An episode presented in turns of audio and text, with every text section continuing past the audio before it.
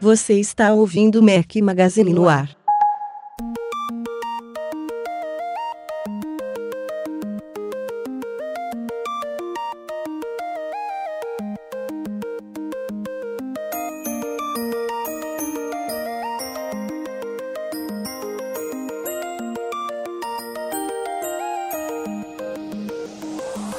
Fala galera do Mac Magazine, bem-vindos ao nosso podcast número 94. Hoje é o som de All City, uma sugestão do Guilherme Zogby. Valeu, Guilherme. Estamos aqui, eu, Rafael Fishman, somente com meu companheiro inseparável Eduardo Marques. Fala, Edu, tudo bom? Fala, Rafa. Fala, galera. Bom dia. Quer dizer, bom dia, boa tarde, boa noite. Vou copiar o Rafa, porque eu não sei que hora vocês estão ouvindo oh, aí. Aproveitou Mas... a, a brecha. Exatamente. E vamos que vamos, né? Sem o nosso outro amigo, Furão, viajante, que agora deve estar aí em alguma estrada furando com a gente, mas vamos que vamos. Vocês imaginam, né? Não, não, era, não era programada a não presença do Breno Masi aqui. Óbvio que teve uma furada. Mas vamos que vamos, não, não poderíamos ficar sem podcast, mesmo em semana aí de São João, para quem curte. Teve feriado também na semana passada pessoal aí também clima de Copa, mas a gente não pode ficar sem podcast, até porque tem bastante coisa rolando no mundo Apple, mesmo nesses dias de calmaria. Então vamos mergulhar direto nos temas.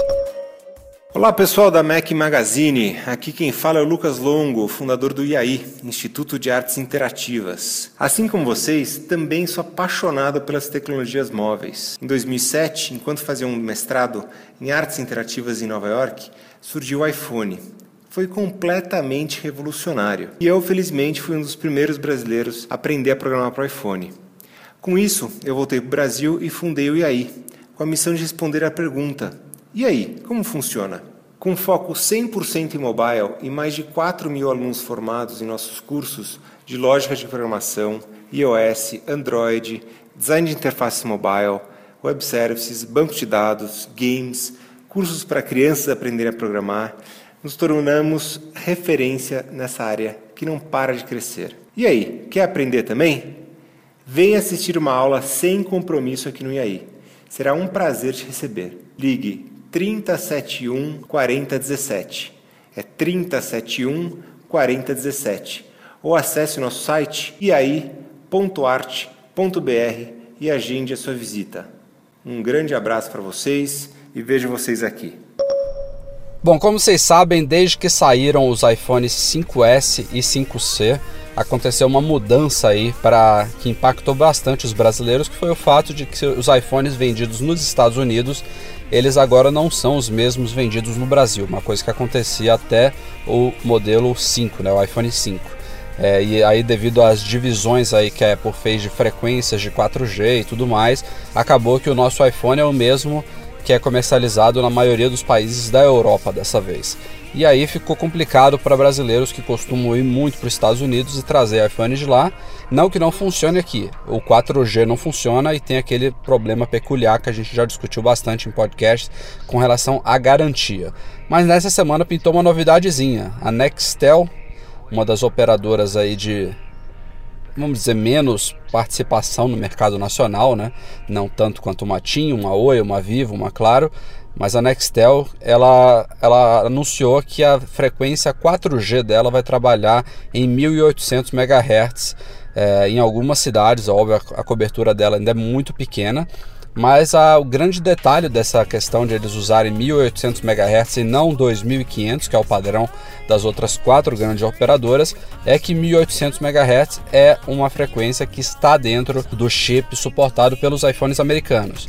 E aí é uma grande oportunidade aí para quem quiser comprar um iPhone nos Estados Unidos, uma viagem para lá, é possivelmente bem mais barato do que comprar aqui no Brasil é, de ter o 4G suportado por aqui. Não resolve aquela questão da garantia. O aparelho continua não homologado pela Anatel, então é, A única vantagem é que o 4G funcionaria nas redes da Nextel e repetindo que a cobertura ainda é muito limitada em poucas cidades, em poucas regiões. Então bota limitada nisso, né? Porque por enquanto é só Rio de Janeiro, algumas cidades do Rio de Janeiro, se eu não me engano são 19 cidades e não tem previsão de chegar, por exemplo, em São Paulo. Parece que ele já tem antenas e, e licença para funcionar em Minas e em algum outro estado, mas por enquanto é só. Então, assim, não adianta se animar também muito de, ah, vou, vou comprar que daqui a alguns meses eu vou poder usar no meu estado. Se você não for carioca, se não estiver morando aqui no Rio, a notícia não é tão impactante quanto para quem vive aqui realmente na, na cidade é, do Rio, mas não deixa de ser uma boa notícia e uma notícia inesperada, né? Isso aqui pegou aí muita gente surpresa, porque a gente não imaginava que alguma operadora brasileira fosse usar essa frequência de 1800 MHz. Pelo que a gente sabia, só a de 2600 tinha sido leiloada, né, e tudo, e a, e a de 700 que tem aquela briguinha aí que está indo para leilão com a tem a disputa com a TV analógica que está se resolvendo, aí uma hora resolve, não resolve, o governo adia, não adia. É, a de 700 MHz é a, é a grande expectativa, né? Porque é, já era, acho que nos planos originais, se eu não me falha a memória, já era para neste momento isso já está até começando a funcionar no Brasil. Claro que a coisa demora sempre mais do que o esperado, tem questão de leilão, tem questão de implementação de antenas, de tecnologias, coisa muito burocrática aqui no Brasil, como vocês sabem, em boa parte do, dos aspectos aí da nossa sociedade as coisas demoram mais do que o esperado. Mas o 700 MHz vai ser uma boa porque é exatamente esse o padrão que se trabalha nos Estados Unidos oficialmente, e aliás em vários outros países. É, é, uma, é uma frequência que ela possibilita que os sinais percorram distâncias maiores e que também requer um custo de implementação de torres e tudo mais menor do que o padrão de 2.500, 2.600 MHz que a gente trabalha hoje em dia no Brasil. Mas isso aparentemente só vai ser oficializado mesmo daqui a um ano, até a coisa se implementar e tudo mais, até chegar nas principais cidades, o pessoal já vai estar tá aí com iPhones, possivelmente a grande expectativa é que o iPhone 6 já venha é, se não for totalmente global, um pouco mais globalizado, digamos assim. Eu aposto que o iPhone 6 americano vai ser o mesmo do Brasil, como aconteceu na época do, da, da, tecnologia 3G, que também tinha esses modelos separados inicialmente, e depois eles conseguiram criar chips englobando um maior número de frequências. É a tendência aí da, da tecnologia. Mas é, vale comentar aqui, voltando à Nextel, que também tem um detalhezinho.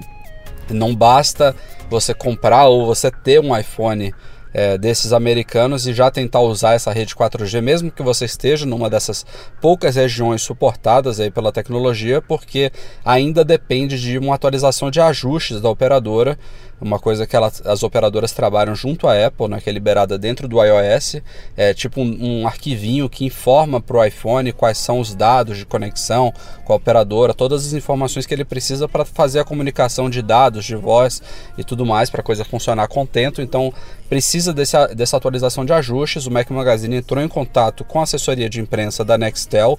Eles prometem isso até o final de julho mais tardar comecinho de agosto. Mas também já ouvimos aí de leitores que de uns dois dias para cá, é, só reiterando aqui, a gente está gravando isso aqui na noite de domingo, 22 de junho, é, de uns dois dias para cá já saiu uma atualizaçãozinha aí de ajustes que aparentemente mostra que eles estão iniciando os testes. Não, não tivemos confirmação de ninguém que já conseguiu fazer funcionar, não, não é certo que essa atualização que saiu já diz respeito a isso, mas quem sabe sai até antes do esperado. É. E aí afunilando mais um pouco a coisa, se você for um um dono de um iPhone 5 da Verizon, que é o modelo A1429, se eu não me engano, é, ele também suporta essa frequência, então você, na teoria, consegue navegar em 4G também no Rio de Janeiro, é, na rede da Nextel. É, o, meu, caso, por exemplo, eu tenho, apesar de não ser cliente Nextel, eu tenho esse aparelho, então vou até fazer uns testes aí depois para ver se a coisa funciona mesmo depois que essas atualizações forem liberadas. Mas a princípio, é, tudo funciona perfeitamente, vamos ver. Já é tradição aí de alguns anos a Apple liberar versões betas de sistemas com mais ou menos duas semanas de espaçamento entre uma e outra. Por isso, nessa última segunda-feira, né, quase, quer dizer, vocês vão estar ouvindo isso uma semana depois, na verdade, foi no dia que a gente publicou o podcast, que seria, na verdade, a, a liberação. A gente apostava que seria na segunda-feira, a Apple, na verdade, pulou um diazinho só. Não sei se foi uma mudança de fato no cronograma ou se dessa vez atrasou a beta não ficou pronta na segunda, eles resolveram liberar na, na terça-feira, mas saíram, como esperado, as segundas versões betas, tanto do iOS 8 quanto do OS 10 Yosemite. É, a Apple não comenta, isso, é, isso é comum também nessa fase de testes, ela não lista é, detalhadamente todas as mudanças, todas as, as alterações, ela libera um, um changelog lá, um, umas release notes para desenvolvedores, mas uma coisa bem técnica. E aí saíram essas versões beta, o pessoal já instalou, a gente já comentou algumas das mudanças visíveis é, que pintaram nas, nessas novas versões, e é claro que cada build novo, cada coisinha que vai saindo, os sistemas tendem a ficar mais, mais redondinhos, mais estáveis. É, o, o que a gente ouviu de impressões, de primeiras impressões, é que o Yosemite está realmente bem mais empacotadinho, já está é, não diria que usável, né? A gente estamos na segunda versão beta, estamos lá no mínimo aí uns dois, talvez até três meses do lançamento oficial. Então eu não diria que já está pronto assim para uso diário. Tá, tá longe disso. Inclusive tem aquele modo Dark Mode, né? O modo escuro dele que a Apple mostrou lá na Keynote que já, tá, já pode ser ativado via terminal, a gente até deu a dica num dos posts lá do site, mas é, é, é notável como que a coisa ainda está incompleta. Todos os ícones da barra de menus lá do, do topo do, do sistema, eles ainda não estão é, prontos para esse dark mode, então eles ficam preto sobre preto, é, coisas que a Apple ainda vai trabalhar até a versão final, mas assim o sistema em si está bem mais redondinho, por exemplo, do que o iOS 8. Esse ainda teria um caminho maior até ficar prontinho aí para liberação. Mas é normal, a gente ainda está ainda no, no comecinho aí desse processo e espero que também, como eu falei, eu, eu, eu imagino que uma, duas, talvez três betas sejam suficientes para a Apple abrir para o público, né? Como ela já, já disse que vai abrir pelo menos do OS 10. A gente tem aquele programa agora de beta público que não é só restrito a desenvolvedores. Vamos ver quando é que vai sair aí pro, pro grande público. É, mas é isso aí que você falou mesmo. O pessoal está comentando que o OS 10 está um pouco mais avançado que o iOS 8, né? E o que eu estou mais é, esperançoso, assim, digamos, não é nem com as novidades que a gente já viu na WWDC, que a Apple já apresentou. Mas o que eu estou mais curioso é que agora, vira e mexe, algum desenvolvedor acha códigos aí, né, de referências de alguma coisa, ou de um produto novo que vai chegar, ou de algum recurso novo. E aí, não sei, né, como a gente sabe que normalmente é, junto, quando a Apple lança o iPhone, ela lança algumas coisas específicas para o aparelho novo. É, mesma coisa pode acontecer com o iPad, então estou esperançoso aí para ver se pinta alguma coisinha, alguma referência nova aí para a gente ver o que, que, pode chegar daqui a pouquinho junto dos produtos novos. Vamos Nossa, ver. cheguei no momento que eu mais gosto. Estamos falando de beta, isso aí. Desculpa o atraso, Olha galera, o intruso. Eu de chegar no apartamento. Intruso. É, intruso não. In, in, furão, intruso não. furão, furão. Eu sou sempre bem-vindo nesse espaço de discussão. Ó, galera, intruso são... não. São exatamente uma hora e vinte de atraso do horário que ele definiu para a gravação. Só, só para constar aqui. Ele pintou agora aqui, mas. Seja bem-vindo, Breno Mas, ao nosso podcast Obrigado, número 94. Mande bala. Chegou na hora certa mesmo. Você tem mais propriedade. Dê a sua desculpa, dê a sua desculpa. É. Não, não a, minha não é, a minha não é desculpa, a minha é verdade. O que aconteceu foi o seguinte: cheguei no apartamento que eu estou, tava sem internet, e daí eu descobri, cara, é, Estados Unidos é muito foda, né? Eu fui até a Fry's, comprei um modem, liguei o cabo coaxial, liguei na, na Verizon da vida, que aqui chama Infinity, e peguei internet, cara. Todo dois minutos já tô com uma internet bombando aqui no apartamento, funcionando perfeito e falando com vocês. Por isso o atraso. Eu achei que já ia ter internet e não tinha, então desculpa. Mas falando dos betas, que é o que interessa, é, tanto a versão 2 do iOS como do, do Mac né? Olha, ele não sabe falar o nomezinho. Yosemite, pra, o Yosemite, oh. Yosemite, o 10.10, o Daquele parque lá que tem uma pedra gigante, né? Aquele parque que tem uma pedra gigante, que tem um lago maravilhoso, que tem neve pra cacete, tem ursinho. Que quem. Cara, eu fui conhecer com a Ana tem uns dois anos, a gente pegou muita neve lá, é muito lindo. Quem puder ir, conheça. Quem estiver em São Francisco, vale a pena esticar uns dois dias e dormir lá no chalezinho. Tem uns lugares bem legais para conhecer. Mas na minha visão não mudou praticamente nada, cara. É, continua travando do mesmo jeito algumas coisas. Na, pra mim, particularmente, o Mac piorou. A versão, a beta 1 parecia que estava mais estável, a 2 começou a dar uns problemas de placa de vídeo. Sério? Pelo menos para mim é. é. Toda vez que ele usa, eu tenho um Retina 15, né, aquela uma plaquinha de vídeo mais forte. Toda vez que ele exige a placa de vídeo, ele fica com, sabe quando fica, parecia televisão antiga, quando a gente brincava de guerra de formiga, naquele chiado na tela? Ele dá aquelas piscadas e depois volta. Isso acontece comigo no Maverick, você acredita? Essa é, cara, é mistura coisa... de cores. É drive de vídeo, De vez em cara. quando a janela fica ruim, aí eu troco o aplicativo, aí volto. Acontece muito no Safari. É. Aí eu mudo para outro aplicativo, aí volto. Aí é, o meu também tá acontecendo isso, que acaba incomodando um pouco, mas também não é nada que ah, não dê para usar. E o que continua uma bosta, mas assim, uma bosta com B maiúsculo e estourando é a iOS, cara. Tá muito ruim. É, eu tô quase desistindo. Olha que eu sou firme e forte, tento não desistir, mas. É, cara, e tá dando muito pau agora em tudo quanto é coisa relacionada à câmera. Então você vai precisar, qualquer aplicativo que use a câmera tá dando pau realmente tá, tá complicado. Torcendo para passar 15 dias rápido para sair a versão 3 logo deles. Essa inconsistência aí de experiências em versões betas também é muito comum, né? Em fases de teste. Às vezes a gente ouve de um que fala, não, agora tá ótimo para mim, aí outros falam que piorou. É, até porque a gente está falando de ambientes diferentes, né? De máquinas diferentes, de aplicativos diferentes, então é, é, é, é, esse o motivo de, de, de ser tão importante essa fase de testes com o maior número possível de pessoas, porque você junta múltiplas opiniões. E a, e a quantidade de betas, né, cara? Exato. Quanto mais eles testarem, melhor. Ah, a gente comentou até no podcast passado, o Everaldo falou que o Dropbox dele não estava funcionando, o Breno falou que estava. Você vê, o mesmo sistema, com, na teoria o mesmo aplicativo, e um funciona e o outro não. Então é é muita inconsistência mesmo. Mas vamos lá, então daqui a umas. Um, uma semaninha, né? Já que já, já tem praticamente uma semana que saiu, já deve sair a terceira versão beta. Vamos ver se a Apple mantém esse cronograma certinho. Os rumores apontavam para a chegada de novos iMacs a qualquer momento e eles de fato chegaram. Na verdade, ele chegou, um modelo só. É, foi bem menos do que se esperava. Tinha gente que já acreditava que esse seria o momento do iMac Retina. Não foi nada disso. Na verdade, não veio nenhum update nos modelos já existentes com aquele. Não, não foi nem aquele update tipo do MacBook Air que subiu 100 MHz nos processadores.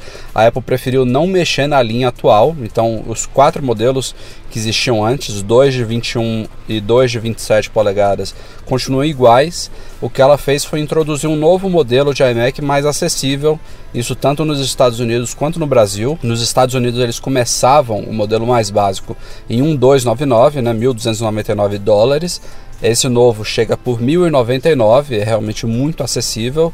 No Brasil, o preço é, eu diria, assim, por mais que seja mais acessível do que antes, mas é basicamente ainda é muito caro. Talvez seria até o que deveria ser os modelos que já existiam antes, ou até mais caros do que deveriam ser, mas enfim, não importa. O que, o que importa é que a situação atual é, é, é essa. Agora não me lembro os valores, Edu. Você tá com isso aberto aí? Tem, tem aberto aqui, cara. A nova máquina tá chegando aqui por 5,800 naquele esquema de poder dividir em várias vezes, e à vista é 5,220. É, sendo que antigamente os preços antigos começavam em 6,800. É, 6,800 é aquele que pode ser dividido em várias vezes e à vista 6,120. Então é mil reais a menos, então, é isso? Teve uma redução, é, teve uma redução aí de mil reais mas que ainda assim é uma pedrada. Né? é, assim, é o primeiro lançamento com downgrade que eu vejo, né? É, a Apple tem, tem feito isso, né? Não é bem um lançamento, né? É, nem entendi direito porque que a Apple emitiu aí um, uma nota de imprensa, né? Enfim, não, não merecia tanto destaque que nem ela achou. Na verdade, o, o, principal foi a loja dela ter ficado fora do ar 5 horas para incluir, incluir só esse modelo. é, eles devem ter mudado outras coisas, né? Devem ter aproveitado para mexer nos bastidores aí da loja. Outra coisa que eu não entendo até hoje, porque uma porra de uma loja do tamanho da Apple é obrigada a sair fora É, do ar exatamente. pra adicionar um novo produto. Isso é Exatamente. muito, meu, muito man baby. Puta que pariu. Não, isso, isso eu entendo. Isso é hype, é só pra galera poder. Ah, a loja tá fora, tá vindo coisa nova. Não, sabe, É só eles pra fazerem isso, isso. só pra- Eles fazerem isso durante um evento, tipo, sair do ar antes da WWDC e voltar logo depois que termina, show. É, vai, vai, vai, faz parte do hype, mas essa vez, tipo, saiu no meio da madrugada do Brasil e ficou 5 horas, cara. Isso aí representa muito Imagina o que, eles não. Isso que eu ia falar, imagina coisa que eles não perderam de dinheiro, de venda. Mas enfim, é, também vale notar, como o Edu falou, que apesar de ser uma, uma redução significativa, isso tanto no Brasil quanto nos Estados Unidos, lá fora a gente está falando de 200 dólares, aqui de mil reais, enfim, alguma coisa mais ou menos isso, mas é uma diferença que também custa em performance. A Apple colocou nesse novo iMac, novo, né, entre aspas, um processador usado em MacBook Air, para vocês terem uma ideia. A justificativa, segundo relatos aí, é pela, pra- pela parte gráfica dele, que é o chipset lá da Intel HD 5000, se eu não me engano, que não está disponível em chips de desktop, então ela usou o mesmo chip i5, né, Core i5 do MacBook Air. E isso é claro que impacta na performance da máquina. Testes de, ben- de benchmark focados no processador, né, não envolve os outros aspectos da máquina, mas pensando aí em chip de processamento, indicam que ela é 40%, é, a performance é 40%, 40% menor em relação ao modelo é, imediatamente acima, né? O modelo que você paga aí 200 dólares ou mil reais a mais. Então é uma, é uma diferença de performance significativa. É uma máquina que vem com um disco rígido ainda de 500 GB. É, então a memória flash, por exemplo, que está nos MacBook Air, que dá uma performance também significativa, não está nesse iMac. Então, assim, eu imagino que para instituições acadêmicas seja interessante. Então, para quem está bem apertado e tal, mas no- de uma maneira geral, não, não sei se vale muito a pena, não. É, cara, eu realmente fiquei mega decepcionado. Faz tempo que a gente não tem nada de lançamento e quando eu vi um lançamento é um downgrade, mas paciência. Assim, Pelo menos é um modelo de entrada aí, né? Então. Eu até, pra ser bem sincero, nem confiava num modelo retina chegando agora. Mas, pô, poderia pelo menos fazer um upgrade, né? Botar uma, uma porta Thunderbolt 2, dar uma melhorada. É, o iMac eu acho que ainda não tem Wi-Fi AC, né? Ainda deve ser Wi-Fi N, se não me engano. Podia também fazer esse upgrade. Então, tem, tem coisas assim que daria para melhorar já nessa, nessa leva, é, sem ser tão impactante quanto um modelo retina. Mas a Apple não pensa assim. Tem, tem outro porém aí também, que eu acho que é a justificativa dela não ter mexido agora. Acho que ainda vem um update de iMacs nesse ano, não sei se seria esse tão significativo como trazendo tela retina e muito mais, mas pelo menos de processador, eh, envolvendo aí, como você citou também, Thunderbolt, Wi-Fi, eh, sempre tem ganhozinho de memória, de armazenamento e tudo mais, coisas padrão aí. Eu acho que isso ainda, no mínimo, isso ainda vem esse ano e não veio ainda por culpa da Intel. É, ela está preparando essa próxima geração de processadores. A Apple ela usou duas vezes, né, duas versões da geração atual. Os próximos são, se eu não me engano, chamado Broadwell. Então a Apple ela pode estar esperando es- esses novos chips ficarem realmente prontos, o que eu imagino que aconteça até o terceiro ou quarto trimestre. Então até o final do ano, quem sabe a gente veja realmente um update aí em iMacs e em outras linhas que também merecem bastante, incluindo o Mac Mini que está desde 2012 sem atualização. Então não vamos, Tem alguma vamos coisa estranha. Essa- esse update do MacBook Air que passou e esse do iMac foram Foi muito estranhos. ridículo. Assim. Foram ridículos. Foram. é, não- acho que nu- eu nunca tinha visto updates tão insignificantes, né? Então ela deve estar preparando alguma coisa mesmo. E como esperado, os rumores sobre iPhone 6 e também iWatch estão pegando fogo. A gente já falou aí em podcast recente sobre os dois. E teve uma coincidência aí de boatos que surgiram nos últimos dias que dizem respeito a sensores. É, falaram sobre novos sensores que vão chegar ao iPhone e também sobre a presença de inúmeros sensores no iWatch, que a gente também já tinha discutido é, anteriormente. No caso do iPhone, a gente fala, falou-se que ele incorporaria. é, só lembrando aqui que o iPhone, desde a primeira geração, foi um smartphone que realmente trouxe, quebrou paradigmas aí, trouxe numa, num, aparelho tão compacto, né, tão é, modernoso, tão leve, tão mobile, digamos assim, sensores que antes a gente não esperaria num, num aparelho. Né? Hoje em dia a gente já vê, está em todo o mercado aí difundido, mas desde o mais básico deles, que eu diria ser o acelerômetro, né? que é o responsável por você poder girar a tela e o, o aparelho automaticamente saber que ela está na horizontal e ajustar a interface para isso, mas também depois veio, bússola, depois veio giroscópio, depois veio GPS e, e, e assim vai, né? Até os sensores mais modernos que a gente já viu aí, por exemplo, de leitura de impressão digital no Touch ID, tem outros aparelhos de concorrência que fazem leitura, leitura de batimento cardíaco. Pô, o sensor de proximidade, né, revolucionou, Bem cara. lembrado. Tem de proximidade e de luminosidade também, que ajusta o brilho da tela. Enfim, tem um aparelho pequenininho ali tem inúmeros sensores, sim. é. E aí, os próximos que falam para o iPhone 6 seriam um barômetro que é um medidor de pressão atmosférica, e talvez também um altímetro para você saber a altura que você está. Esses dois bem focados aí em saúde e fitness, que tem tudo a ver também com o iWatch, né? É, para quem quer, quem faz atividades esportivas, quem faz escalada, enfim, tem vários propósitos aí de você incorporar esses sensores, talvez até um termômetro também falam. São três, né, Edu?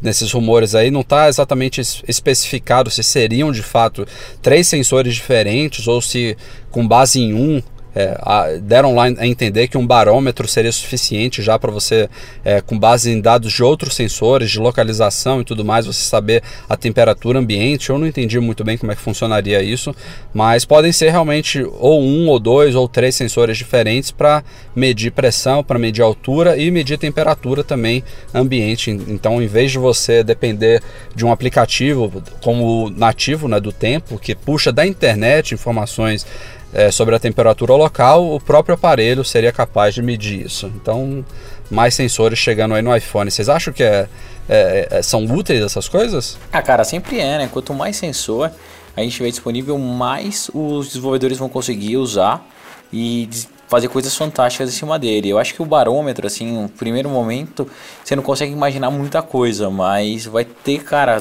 um futuro absurdo. E eu tô louco para ver esses sensores que fazem uh, ligação direta à saúde. Isso sim, eu acho que vai ser uma grande revolução não só o sensor mesmo físico que tem lá, né? Mas também o que os desenvolvedores vão poder fazer em cima disso. Vai ser sensacional, cara. É a segunda revolução. Agora você vai ter um aparelho, um device no seu bolso ou no seu braço, não sei aonde, que vai estar tá cuidando e te monitorando 100% do seu tempo. Porque, igual eu já falei várias vezes, você sai de casa sem sua carteira, mas não sai de casa sem seu telefone celular. Ou então sem um futuro device. Cara, eu acho muito legal ansioso para ver essas novidades, só não sei quando chega, né? É, eu acho que hoje é difícil da gente imaginar o que, que vai surgir de aplicativos e de soluções usando esses sensores, mas acho que ninguém conseguia imaginar também antes, né, quando o iPhone chegou, que iriam aparecer tantos aplicativos bacanas, assim, capazes de fazer tantas coisas bizarras. Então, acho que daqui a um ano aí a gente vai Vai ver muita coisa legal. Alguns, alguns não, vários aparelhos Android já tem né, esses sensores, mas a gente sabe que o ecossistema de aplicativos da Apple é uma coisa bem mais pulsante. Né? Assim, a gente vê muito mais novidade, muito mais coisa bacana sendo criada para iOS do que para Android. Essa, sem, sem bairrismo, sem, sem querer puxar sardinha aqui pro, pro nosso lado, mas, mas é verdade. Mas já puxando. É, mas é, é, é fato isso. Então, eu acho que daqui a um ano a gente vai ver aí muita coisa bacana, tanto para iPhone quanto para iWatch usando esses sensores milhares e dezenas de sensores aí que a Apple está começando a colocar nos aparelhos. E aí também já falando em sensores e também se vocês já são já ficam impressionados, principalmente quem realmente ama a tecnologia, de ver tanta coisa empacotada num aparelho tão compacto como o iPhone, imagina isso num reloginho, né? Ou numa pulseira. E realmente já se fala que boa parte dessas tecnologias que a gente tem no iPhone, principalmente em termos de sensores, vão estar no suposto iWatch, nessa suposta nesse suposto smartwatch ou pulseira inteligente da Apple. É o Wall Street Journal, que é uma fonte realmente de, de grande credibilidade aí, falou que ele teria pelo menos 10 ou mais de 10 sensores incorporados nele, É, e entre outros rumores que pintaram nessa semana aí, teve gente corroborando a informação sobre o lançamento ocorrer em outubro, coisa está cada vez mais pegando fogo realmente para essa data, é, para esse mês. Seria, eu, eu acho que não chegaria ao mercado imediatamente em outubro, até porque o iWatch é um novo, é uma nova linha de produto, né?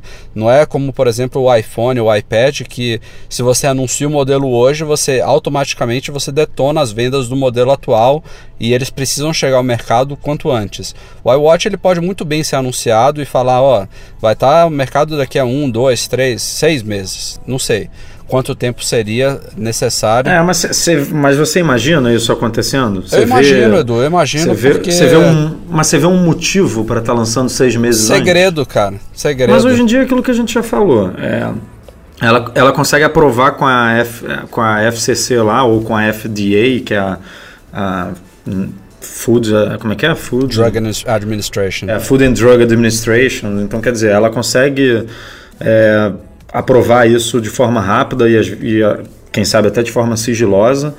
É, a produção dela, até pelos rumores que estão aparecendo aí, quem está fazendo é a Quanta é, Computer, que tem uma instalação, que tem uma fábrica nos Estados Unidos.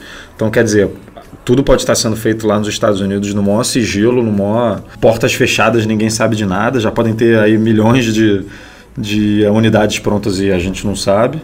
É, então, eu, eu, concordo com você. Pode ser que ah, é, a gente está apresentando hoje e vai chegar daqui a duas semanas, um mês no máximo. Agora, eu não vejo a Apple fazendo uma apresentação em outubro e o negócio chegando em fevereiro, março de 2015. Acho que é. Aquilo que aconteceu com o iPhone, eu acho que não acontece mais, não. Acho que hoje em dia é tudo tão imediato que nego ia, pô, é muito tempo para concorrência você apresentar os benefícios do iWatch, o que, que, ele, que, que ele faz e tudo, e seis meses depois de lançar o produto, a Samsung vai lançar três versões em seis meses. É bem capaz mesmo, cara, do jeito que a Samsung é, na, antes de a, a anunciar eles já saem lançando as coisas, então tem que tomar cuidado. É, talvez eu tenha exagerado na previsão de seis meses, mas eu, eu só acho um pouco difícil já anunciar imediatamente, tipo assim, olha, podem ir para a loja que ele está lá. É, eu acho que vai ter uma vai ter um, um eu, período aí. Eu não concordo com você, Rafa. Eu acho que eles vão falar que está disponível em uma semana. Vamos, vamos, torcer, porque tem MM Tour, a galera vai curtir, é. vai gostar, vai gastar. Sem dúvida, sem dúvida. Mas parece que esse ano sai, viu? Parece que aquela, aquela ânsia de, de grandes novidades vindo da Apple parece que vai ser finalmente atendida aí em 2014. Demorou, mas mas está vindo. Uma notícia que eu achei bacana que a gente já sabia, né, que o foco desse produto deve ser muito saúde e fitness, mas eu gostei de se for quente mesmo esse rumor de que os atletas tem três ou quatro atletas aí testando é, a pulseira ou o relógio em ambientes esportivos mesmo, né, de treinamento intenso, tipo é, Kobe Bryant lá jogando basquete com a pulseira, um tenista é, jogando, enfim, tem um cara de beisebol também que né, os rumores estão cobrindo aí. Então eu, eu tô gostando desse foco aí nos esportes, acho que vai tem tudo para dar certo, né, cara? Foco no esporte, foco em saúde, pô, isso aí vai vender vai vender que nem água. E ainda tem aí o, aquela possibilidade de, do produto ser tratado como um acessório fashion. A gente sabe que, mal ou bem, a CEO da Burberry agora faz parte da equipe da Apple. É, aquele. Esqueci o nome dele, aquele cara que era da Yves Saint Laurent, né, também já está trabalhando lá na Apple e pode ser. E está responsável por projetos especiais, então ele pode estar tá muito bem ligado à iWatch e tratar o produto como um acessório de moda e tal. Então acho que vai, vai ser um produto que vai vir com tudo aí, vai vender bastante, vai fazer muito sucesso. Antes da gente fechar essa pauta aqui, vamos, vamos fazer uma, umas apostinhas aqui de preço nos Estados Unidos, claro. Não vou, não vou trazer para cá não. Assim, com base no que a gente já imagina aqui, do que todo mundo já sabe entre aspas sobre o iWatch. Breno, qual que você acha que seria o preço aí de, de comercialização dele nos Estados Unidos? Eu acho que não vai passar de 149. Ah, cara, eu chuto mais alto aí. 149, acho que tá Tá um preço muito barato para Apple. Acho que vem aí uns por volta de 300. 299 então? 299 ou até um 349. Eu chuto aí mais ou menos metade de um iPhone topo de linha de 16. É, topo de linha não, né? Que topo de linha é de 64, mas o, a linha principal, que é o 5S, mais baratinho. Chuta metade desse Tá, valor aí. então vamos lá. O Breno 149, Edu 399. Eu vou ficar no meio termo, até pensando também na linha de iPods, né? Não, 3, 349, 349. 349, tá. Eu vou falar então 299. Ent- Então, ó, vamos lá, é mais fácil. Eu sou até 200, você é de 200 a 300 e o- o Edu é de cima de 300. Pronto, maravilha. Boa, boa. E aqui no Brasil, é, já sabe, né? Aqui no Brasil, é melhor nem Não, fazer não, nem, bola. nem comenta, cara. Brasil a gente tem que ignorar. Vamos lembrar que tem Copa do Mundo no Brasil, vai? Pelo menos com uma coisa boa. Bom, e vamos chegando aqui ao final do nosso podcast com a nossa tradicional leitura de e-mails. Para quem não sabe, é só enviar uma mensagem para podcast.mecmagazine.com.br. A gente seleciona sempre uns dois, três, às vezes cinco mensagens por semana. A gente pede que os e-mails sejam objetivos e que tragam de preferência dúvidas genéricas aí que vão ajudar mais pessoas. A ideia aqui não é a gente prover suporte técnico individualizado e sim é, trazer uns temas que sejam fora da pauta, uns temas mais genéricos aqui para a gente discutir no finalzinho. O primeiro e-mail veio do Gabriel Perboni, que é o nosso editor aqui do nosso podcast. Ele estava editando ainda, ele já mandou um e-mail. Eu vi que chegou antes até dele liberar o áudio da semana passada. ele, na verdade, ele fez uma, uma, uma um comentário aqui em cima do que a gente conversou na semana passada sobre os teclados de terceiros que vão chegar ao iOS 8. É, na ocasião, o Breno falou que tinha aquela preocupação. Na verdade, não foi nem o, Breno, foi o Everaldo que falou que tinha aquela preocupação com abertura, de talvez trazer problemas ou então de ser difícil a instalação e tudo mais.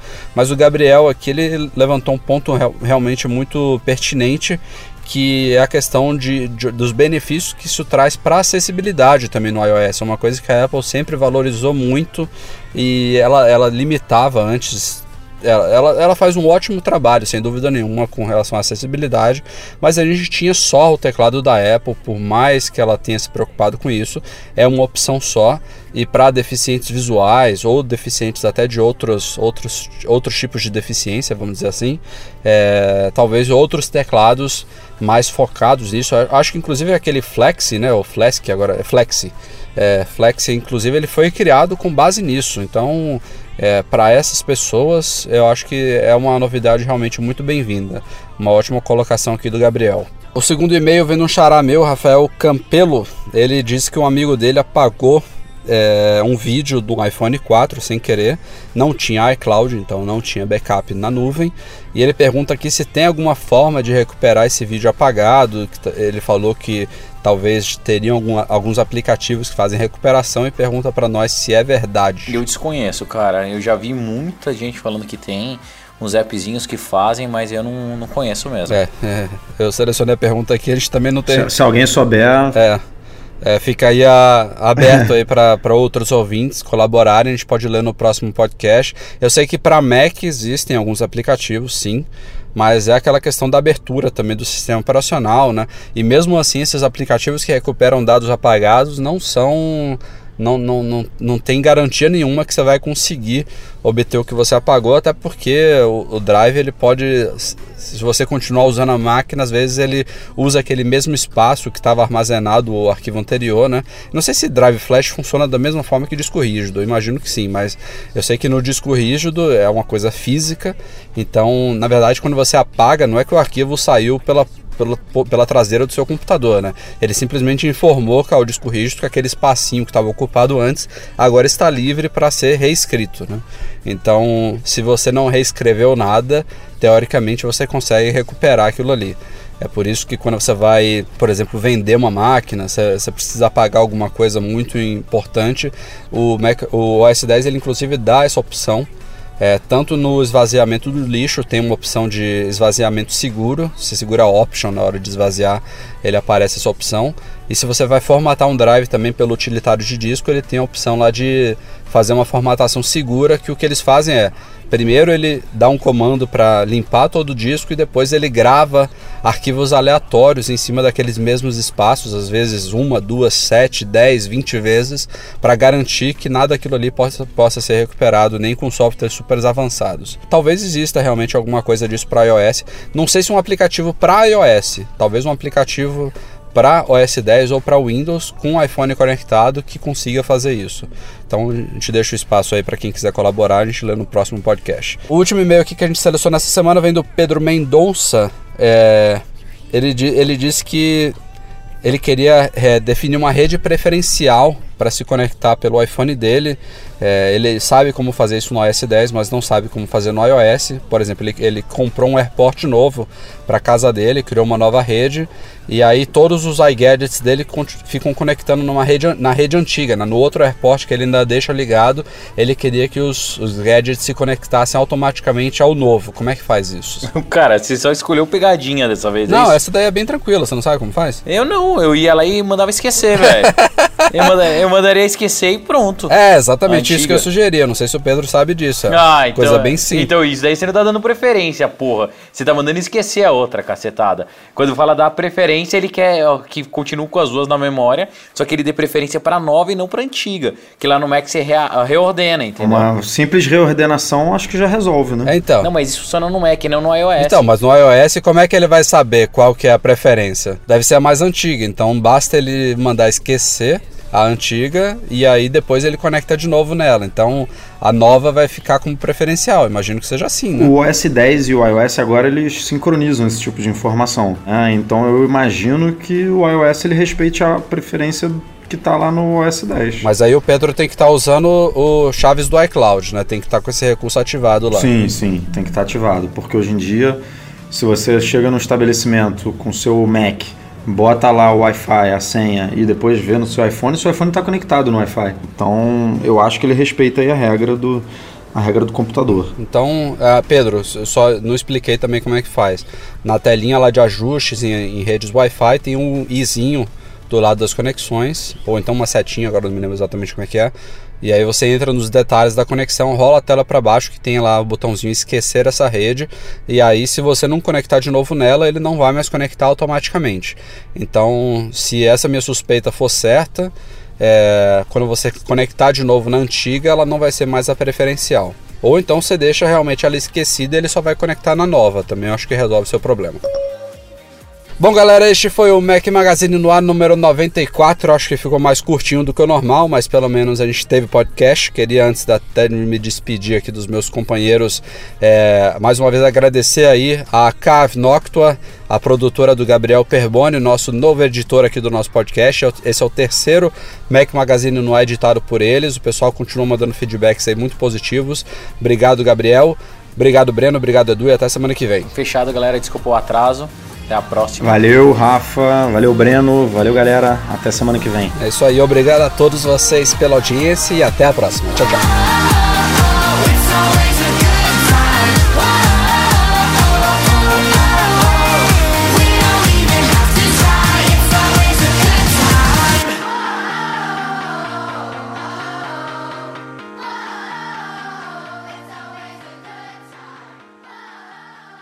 Edição e mixagem Cave Noctua. Conheça nosso trabalho, acesse cavenoctua.com.